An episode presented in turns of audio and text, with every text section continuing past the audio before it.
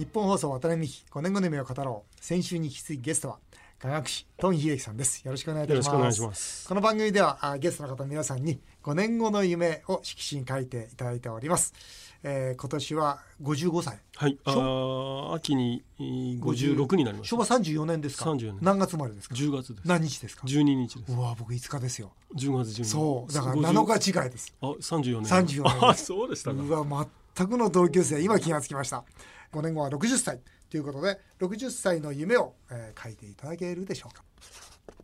僕はあの夢に日付をつって夢に向かって頑張るんだっつってんですけどそういうタイプじゃないですね。そうなんもうよく分かってますね。もうそういうタイプじゃないなっていうのはよく分かっております。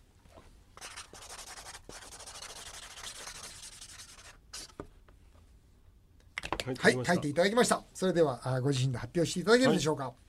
こういう感じなんですよほう。つまり。これ今まであれですねあのたくさんの80人ぐらいのゲスト来てるんですけど初めてですね5年後の夢何も書いてない。あとはサイン、はい、ななんでしょう？白紙。っていうのは、うん、この僕が今ここのこういう立場で生きてきているっていうのも、うん、ここに目標を置いて頑張ってきたわけじゃないんですよ。うん。うん、こういう音楽家になりたくてってがむしゃらに生きてきたわけでもなくて、うんうん、目の前になんか目の前というか横から右から左から後ろからなんかいろいろなものがちょっかいを出してきたものに、うんうん、面白がってうわこっち行ってみようあっち行ってみようって言って、うん、関わってきたらたまたまここにいるっていう。だからこの5年後も具現したい化したいことはいっぱいあるんだけれど、目的を一つこう決めてしまうと、左右から来るいろいろな得体の得体の知れないものに目をやる余裕がなくなるのがもったいなくて例えば今帰り道にどんな価値観の人と出会うかどんな事件に巻き込まれるかで僕の価値観がガラッと変わってうわもう眼学なんてやってる場合じゃないやってなるかもしれないからなんか決めないっていうのが一番僕らしく生きていけられるんじゃないかと思うんです例えば、まあ、本当にあの言ってること分かるんですが例えばこんなふうな人生ならいいなとかいうのもないんですか？当然これからねお子さんがどんどん大きくなって健康でいてほしいとか、えー、もちろんそういうのはいくらでもあるんだけれども、うん、例えば今の僕の状態がそのまま続けばいいなと。例えば今だから僕は充実感はあって生きてるんだけど、うん。うん、決して満足度は100%味わってないんですよ、うん、いつでももっと満足したいもっと満足したいっていう、だけどそれがどこにあるのか分かんないから、向上心がいつでも回転してるんですよ。だからキョロキョロキョロキョロしていられるっていう。これが60になっても続いて回転してればきっと70を迎えるだろう。80をその気持ちで迎えるだろうと言って充実度は全開でいけるんじゃないかという気がします、ね、非常になんかこう柔軟なね、その柔らかいものを感じますね。あそうですうん、それでこういろんなものをこう受け入れていこうということで、やっぱ何か頑固になると拒絶することになるじゃないですか。えー、なんか全部をこう受け入れていこうという。ね、もったいない気がしますね。だ拒絶しない方が自分の知らない自分に出会えるチャンスがそこら辺にあるんじゃないかと。そうなんでしょうね。だまあ今この子供がいるからこの自分のことだけじゃなくて、うん、子供の夢を見てみたいとか、うん、そういうこう具体的なものももちろんありますけどね。いやねお子様のことでねそうなんですよ。今日はこのお子様のことを聞いていきたいんですがまず面白いなと思ったのが安心感は一生のものなんだっていう実はフレーズに大変私共鳴しましたね。うん、大人になってもその安心感の記憶は消えないというふうにまあトギさんおっしゃってるわけですよ。だからお子さんには安心感をしっかり与えていきたいとなぜそんなことを思いますか？やっぱりあのお父様お母様からのいやそういうそういうところもあるのかもしれないけどなんかこう世の中見ていると、うん、こう昔はその道徳的なところでルールなんかなくてもうまくいっていたことが、うん、何か決め事がないとそれに寄り添えない人たちも多くて、うん、ギクシャクしてギスギスしている。うんうん。であと理不尽なことでこう誤解されて叱られたりっていう子供なんかねことがあった時にいろいろ疑問があった時に家に帰ってくればそれも全部こう親に訴えかけたら親はちゃんと話を最後まで聞いてくれる、うんうん、でどこで誤解になっちゃったんだろうって一緒に考えてくれるってそれがすごく安心だと思うんですよ。うん、でそこにそれがないと誤解されて家に帰っても誰も話を聞いてくれないと、うん、そうした瞬間に子どもたちは孤立して、うん、例えばいじめにあっても誰にも打ち明けられないでどんどん孤立していっちゃうって、うん、そこでこう孤立させない安心感というのはやっぱりお家。お家が一番、お家が大事っていうフレーズ僕好きなんですけれども、何があったって家に帰りさえすればほっとできるっていう安心感が要じゃないかと思います、ね、僕は家って本当大事だなと僕も思うんですけどね、うん、カンボジアで実は個人をずっとやってるんですけど、はい、あの子たちってどんなに幸せな環境があったとしてもいつも不安なんです、うん、例えば僕があこうやって話をするといつまでここにいていいんですかってことをこう聞いてくるわけですよ。だから幸せな状況っていうのは続かないもんだと思ってるわけですよ。小さい頃お父さんお母さん亡くして道端のゴミ拾って生きてるわけですから。だからこの安心感は一生のものだ。大人になってもその記憶は消えないって僕はこれすごい真実だと思うんですよね。あと子供同士ってこうあの幼稚園以前ぐらいだと、うん、本当に理不尽なことがあって、いきなりおもちゃを取り上げられたり独り占めされたりとか、でもそこには理由がなくて、どうして独り占めしたのって言っても答えがなくて、で結局困っちゃうお互いに困っちゃうようなことがあるんだけれど、この大人の中に子供をいさせると大人って子供に理不尽なことをしないじゃないですか。で子供が喜ぶようなサービスを逆にするじゃないですか。うん、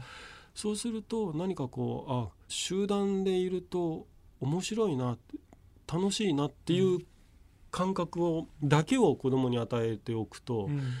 なんか逆に子供が育っていく間に今度は人にサービスをして安心して楽しませてやろうとするようなんですよ。うん、でうちの子をそうやってみたら、うん、このなるべく大人の中例えば公園で。そうね公園デビュー遅くていいって言うんですよねトミさんね。公園デビューってみんなお母さんが悩んで、うん、3歳ぐらい前にね。そうなんかあの、この打ち解けるにはどうするんだって打ち解けなければいけないなんてことを考えなくていいのに、そうなんだでそれって子供がなんか社会適応性を小さい頃から身につけてもらいたいからっていうことを思うんだけど、うん、それだったらなおさら大人と一緒にいる方が社会適応性が宿ると思うんですよ、うん、このサービスしてもらうから、うん、あこの感覚って自分も友達にサービスしちゃおうとか、おもちゃを貸してあげようとか、面白いものを発見したら友達に見せてあげようとか、そうするとなんかこうむやみにぶったりとか、そこの意味のないことがなくなっていくような気がしますね。この本読んでて本当に僕その教育論っていうのは、まあ、僕の学校の教育論にすごく重なるんですけど例えばその褒める時ですね何だってなれると、うん、選択肢が無限なんだよっていうことを一生懸命こう伝えようとされてますよね。えー、これすっごく大事なことだと思うんですよね。あの褒めるのとおだてるのとはやっぱり違って、うん、あと褒めるのと同時に、うん。その褒めることが枷になっちゃいけないなと。あの圧迫に。圧迫になってはいけない。で例えば例えば僕の子供が音楽を何かやった時に、うん、もう絶対音楽家になれる雅楽師になれるよなんて僕は絶対言わないんですよ、うんうん。雅楽師になんなきゃいけないのかなとか、うん、雅楽師音楽家にならないとパパは喜ばないのかなって絶対思わせたくないから、音楽家になろうと思ったってなれるよっていう、なるほど科学者にだってなれるしスポーツ選手になれるし音楽家でも大丈夫だよっていうなんか広い視野であとは自分で何でも選べるんだよっていうふうにしておきたいなと思いました、ね、そうですよね。もう先ほどのその安心というところにつながるんですけどね。人と違うことは素晴らしいよってことをこう、個性を尊重することを伝えてらっしゃいますよね、えー、お子さんに、えー、でもこれ難しくないですか？みんな人と同じようになろうとするのが今この日本の教育の原点なんですよね。人と同じだと安心っていう。だからねそれがもうあの家庭でいかにそれがそんなこともなくて、うん、いろんな人がいるんだからってことをもう小さい頃から結構僕言ってるんですよ。でこうパパのことを大嫌いな人も世の中にはいるんだよ。でうちの息子のあだ名がチッチって言うんだけど、うん、だからチッチのことが大嫌いな人だってもちろんいるんだよっていうことをよく言うんですよ。はい。でいろんな人がいるんだよ。チッチのことが大好きっていう人もいるんだしねっていうと、結構それがこうベーシックになってくれるから、こう友達にこう「お前なんか大嫌いだ」って言われたってことも、ニコニコしながら僕に報告するんですよ。それを悩みと思わないで。そうするとなんか違うことっていうのもこれはお互い様で問題じゃないんだなっていうふうに勝手に学習してくれるみたいでしたね。ただその人と違うことは素晴らしいんだよってことを伝えてそれを受け入れられるっていうのは多分親がその自分の最大の味方だという先ほどの話戻ります、うん、安心感があって初めてそれは多分できることでしょうね。えー、だから人と違ったことに自分が気がついて、うん、そこで大丈夫かなと思ったらこれは不安じゃないですか。そうなんですよでこれは大丈夫だってパパもママも大丈夫って言ってたもんっていう、うんうん、そこの安心感の支えがやっぱり家族なんだと思うんですよ。うんそうなんですよね。特にやっぱりこの本の中でいろんなお父様お母様に伝えたいのは学校の評価が全てじゃないってことが一生懸命書かれてますよね。学校の評価って結局こう一個人のまあ先生だったりするから、うん、その先生にもいろいろあるから、僕は先生から学ぶことっていうのは、うん、いいことばかりじゃないんだよってこともあのこれ先生には申し訳ないことなんだけど先生の悪いところも勉強しなさい、うん、先生のいいところももちろん勉強しなさいっていう感覚で見てもらえると、先生の言うことが全てだとかあと学校ではたまたまタイミングが悪くて発揮できなかったことっていっぱいあるじゃないですか、ね、運動能力とかね。こう家ででも親子でコミュニケーションが取れてると学校の点数が悪いのを見ても分かってれば親は驚かないでおろおろしなくて済むんですよ。うん、あこれタイミングが悪かったんだな、うん、だって普段見てるとできるってことを知ってるから大丈夫だよって子供に言ってあげると、うん、子供もこう悪い点だからって言って動揺しなくなって生き生きしてますね。でもそれもこれも子供に寄り添ってないとなかなかできないですよ、ね、だから子供の普段を知らないと、うん、学校でつけられた評価が全てだとになっちゃうんです親が思った瞬時の親の動揺がまた子供には良くないですよね。そうなんですよ、ね、どうしてこんな点になっちゃったの？あなたこんなに、うんダメだとは思わなかったとか、親がそこで思っちゃった日には子供に行く場所がなくなってきますから、そうなんですよね。だ僕は、まあ、自分のことですけど父と子の勉強会っていうのを、はい、もう0歳からずっと週2時間ずつ、まあ、どんなに忙しくてもこの2時間だけはしっかりもう命がけで向き合おうという時間を持ってたんですね。まあ、これが実際いつまでかな中学3年ぐらいまでやったんですかね。ですからその点数の向こう側が全部見えるわけですよ。通信簿の向こう側も見えるし。でもなかなかそれできない、どうですか？今やられてるわけですけどトミさんは。僕はだから本当にこの自分の興味好奇心も手伝って子どものこの考え方とか、うん、子どもの目の目線とか、うん、全て僕がこうもったいないからあのほっとくのにはもったいないからっていうところでコミュニケーションがすごくできてるような気がしますね。子どもの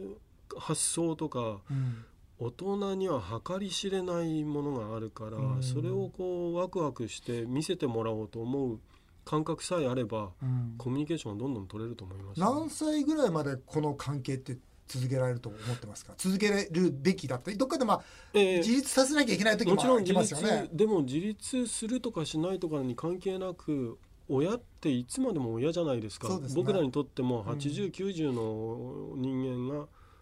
大事な親だっていう感覚っていうのはやっぱりこ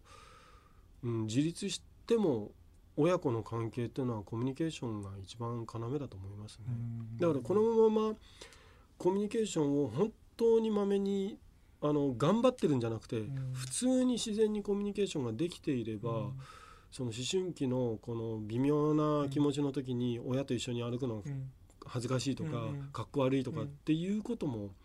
ないんじゃないかとなないですよ。うちも経験してますけど。ないですないです。よね、うん、だから多分ずっとその関係を上手に保っていけるんじゃないかな、えー、そそれが家族の大事なところだと思いますね、うん、と思いますね。あと面白いなと思ったらやっぱこれもご自分の経験なのかなと思いますけど英語も音楽もスロースタートでいいよということで、えー、幼児教育から普通音楽とか言ったら、その小さいうちからとかやるとか言いますけどね、など関係ないですか？あんまりねなん例えばご自分があまりにも才能があったから。ね。あのいろんなものが例えば音楽だったら、うん、聞けとかやりなさいじゃなくて、うん、勝手に流れていればそこから何かを子供は得てるだろうと僕は思っているから、うん、それが幅広くだから僕は好きな70年代のロックをよく聞くから、それを聞いているし、時々僕のコンサートに来て僕の雅楽の演奏も聞くし、子供はね。だそれがもう十分だと思ってるんですよ。だからしたいと思ったらするといいよと、でしたくないんだったら無理にしたって嫌な気持ちになるだけだったらしなくていいよっていうスタンスですね、時期よりもやっぱりそのいつスイッチが入るかってことはやっぱりそうです。大事にしたいですね。あとやっぱり実際学校見ててお父さんと子供との関係見ますとねまあ、東木さんもまさにこの本の中で書かれてるんですけど友達親子になってはいけないよということで、まあ、この写真だけ見てると友達親子の典型みたいなんですけど。仲良く仲いいっていうのはもちろん大切なんだけれども、うん、親は親としての責任が確実にないといけないし上の方からちゃんとこう見て守り愛しこう叱るっていう立場っていうのは親じゃなきゃできないことっていっぱいあるけれど、うん、それがなんかこう子供の目線にいつでも下がっていて子供と同じような服を着て仲がいいんだよってアピールする人って結構いるんだけれど、なんかそれだとで僕ら友達みたいでって子供が思った瞬間に、うなんか些細なことで注意親が注意しようとしても、友達にされてるのと同じ感覚だと聞き入れないで、それがかえって飛行に走る原因を作ったりするんじゃないかと。で親はもうがっちり上の方に子供がいつも見上げているところにいないといけないと思いますね。全くその通りですね。やっぱ父お父さんの敬っていうんですか？敬う、えーえー、父の敬とまあ母の愛って僕は言う。んですけど、うん、やっぱりお父さんに対する敬いがないとやっぱ子供っていうのはやっぱその怒られても反応しなくなるんですよ、うん、すね、だから僕今こう見てて一番まずいなというのはお父さんとお母さんがそのなん好かれたい競争するんですよ、うん、そう自分の方が私のが好かれてる私のが好かれてるみっともないですねみっともない。あれやっちゃったら絶対子供の、うん、なんて根っこが崩れちゃうんですよね、あと僕あのよく最近最近とかまあよくある話だけど例えば奥さんが旦那さんのことを小バカにする。そうするとそれを見て育っているなら子供はそういうものがベーシックになると。そうなんですよ、ね、だからこうお父さんたちの居所が悪くなっていくのはそこら辺奥さんたちのせいでもあるんじゃないかと思います勉強しないとお父さんみたいになっちゃうよってね本当とんでもないセリフを、ね、言われる方もいらっしゃるということでね。いや子育て論大変あの参考になりました。ありがとうございます。あの最後にですね富さん、私はあの若者の夢を応援するみんなの夢アワードというイベントを主催しておりまして、はい眼学士としてまた父親として、えー、東木秀さんからもです。ぜひその夢の、まあ、大切さ夢を追いかけてる人に、うん、まあ、一発ちょっと最後にメッセージいただきたいんですけど、はい、はい、まずこう闇雲に自分を好きになってもらいたいはいいいね、自分だったら大丈夫だよってこう闇雲に思うこと。これだけやったから大丈夫じゃなくてやってるやってないじゃなくて大丈夫って思い込んじゃった人は勝ちますよ。あいいですね。ぜひ、えー、まず自分ならできると思い込んでいただきたいというふうに思います。ありがとうございました。渡辺美5年後の夢を語ろう。先週と今週2週にわたって東井秀樹さんにお話をお伺いしました。どうもありがとうございました。ありがとうございました。